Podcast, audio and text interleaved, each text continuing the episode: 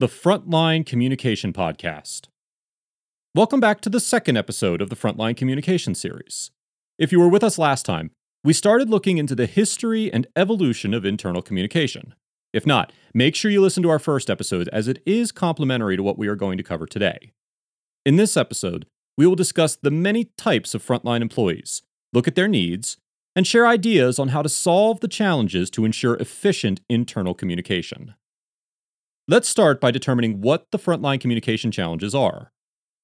Here are some gaps found in internal communications today. Frontline employees are not receiving the information they need, resulting in a disengaged and disconnected workforce. In some industries, such as retail and hospitality, a major part of these employees are not sitting at a desk, which means that many don't have the technological solutions for internal communications. These employees are the ones who perhaps need the most engagement. This is because you rely on them for their service and expertise to deliver the perfect customer experience. Emails, or worse, paper bulletins, have been the primary communication tool for many organizations. But often, this isn't a practical solution, especially when you need quick response times and confirmation. Many frontline employees don't even have a corporate email address, and with personal email accounts, they can overlook emails or just don't receive them at all. These sluggish response times make it a challenge for you to reach your employees. Frontline employees need different channels for communication. For example, a mobile app, so you can instantly send out updates, announcements, and reminders and verify they were received. Businesses often forget to use frontline employees as valuable resources, decreasing productivity. Employee feedback is a powerful tool because your frontline employees are the ones who interact with customers daily. Companies will sometimes overlook them. They forget that enabling these employees and allowing them to share their insights and suggestions is a winning situation for everyone.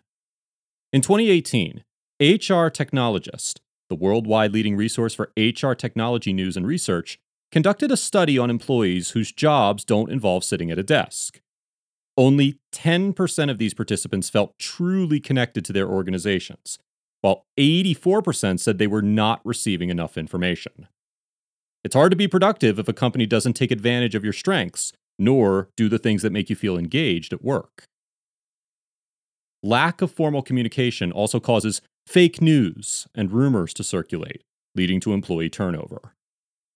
High employee turnover can harm a company financially and greatly affect company morale. Without a well functioning internal communication system and an open work environment, employees will spend time worrying and talking, which can lead to confusion, frustration, reduced productivity, and rumors. Frustration is sometimes a factor in businesses losing key employees because of rumors and misunderstandings. These things are difficult to control after the fact.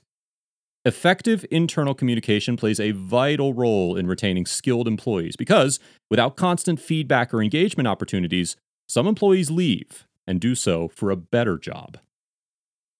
Clear communication creates stability. So many things have changed in 2020. There is now an added importance for rapid and instant communication, especially for frontline employees. With the COVID 19 pandemic, for example, Large companies such as Amazon, Walmart, Costco, and Target had to figure out how to create a more agile business quickly, and they realized how crucial internal communication is. These companies are doing relatively well in this turbulent time and will come out ahead in the industry.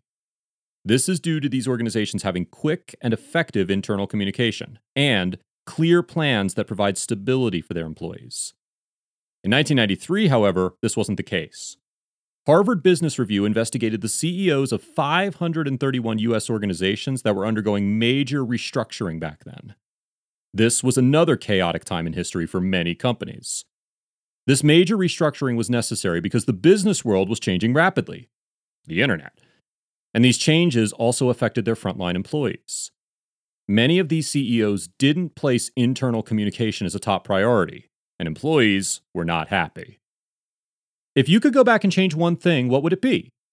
The way I communicated with my employees. That's the most frequent answer by CEOs from a Harvard Business Review interview. Instead of communicating facts about this restructuring, some CEOs just talked about company values and mission statements. And instead of communicating face to face, they relied upon videos, publications, or large meetings to introduce these changes. This type of communication was so impersonal and vague, with many employees not knowing how this would affect them. This is when frustration and mistrust set in. That approach didn't go very well back then, and it won't work well today. Gallup took a poll, and their research shows that only 22% of the employees they questioned strongly agreed that the leaders in their organization have a clear direction for the organization. And that was before the COVID 19 outbreak. Employees need security and stability because that's when they do their best work. Frontline employees are so important to businesses and are the walking, talking advertisements for your brand. They influence brand reputation by engaging with customers, sharing your messages on social media, and helping your business grow. Having excellence in your internal communications requires clear communication and a thorough understanding of these employees. Who are your frontline employees and what are their needs? All frontline employees are not similar, and there are generational differences in how you should tailor your messaging to promote trust, confidence, and cooperation. There are sometimes five generations in the workplace now, with different expectations and communication styles. Who are they? Traditionalists, born between 1928 and 1945. Traditionalists are becoming scarce in the workforce they grew up with rotary phones, typewriters, and letters, and enjoy contributing to the company's vision. Traditionalists prefer face to face or voice communication. Actually, the more communication, the better. Baby boomers, born between 1946 and 1964. Baby boomers are the first generation to broadly experience the rise of electronic media. They prefer a good balance between email, voicemail, face to face communications, and meetings. Baby boomers truly value efficiency and choose voice communications over everything else. Generation X, born between 1965 and 1980. This generation grew up around a lot of change in the world, so they tend to be more cautious, conservative, and skeptical. They believe in work life balance and prefer work related calls only during the working hours. Generation X employees value efficiency and choose to use email as their go to communication tool. Millennials or Generation Y, born between 1981 and 1996. Millennials grew up with the internet and nearly always connected. They are also incredibly tech savvy. This generation prefers texting, social media, and modern office communication tools. Centennials or Generation Z, born in 1997 and after. Centennials are new to the workforce. Technology is their second nature and has always been in their lives. Some even grew up learning to use a tablet computer. This generation, also called the Generation Z, loves receiving communication from everyone, especially from the higher management. Millennials are a major part of the working population these days, and this new wave of centennials also bring a lot to the table. Both millennials and centennials take multitasking to the next level, and if they're not multitasking, they feel as if they're not working efficiently. These younger generations are reshaping the workplace, and all businesses must be willing to adapt to a more digital workplace in order to retain them and grow. Having a mobile based internal communication strategy is the best way for many organizations because these generations want clear and concise communications. They also want aggressive, time efficient, and focused training. This builds loyalty and will help your business succeed. Remember, that's not only the new generations who expect information in real time, nearly everyone across every organization demands and depends on prompt and transparent communication. Once you have the workplace culture figured out, you can tailor communication to the person. Do they prefer meetings or a quick chat? Do they find group texts effective or annoying?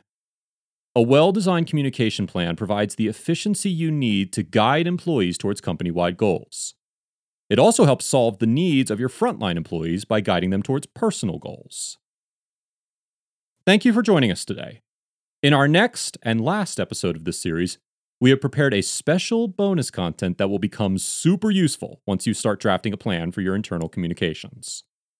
For more tips and useful information, please visit playerlync.com. That's player, L Y N C.com.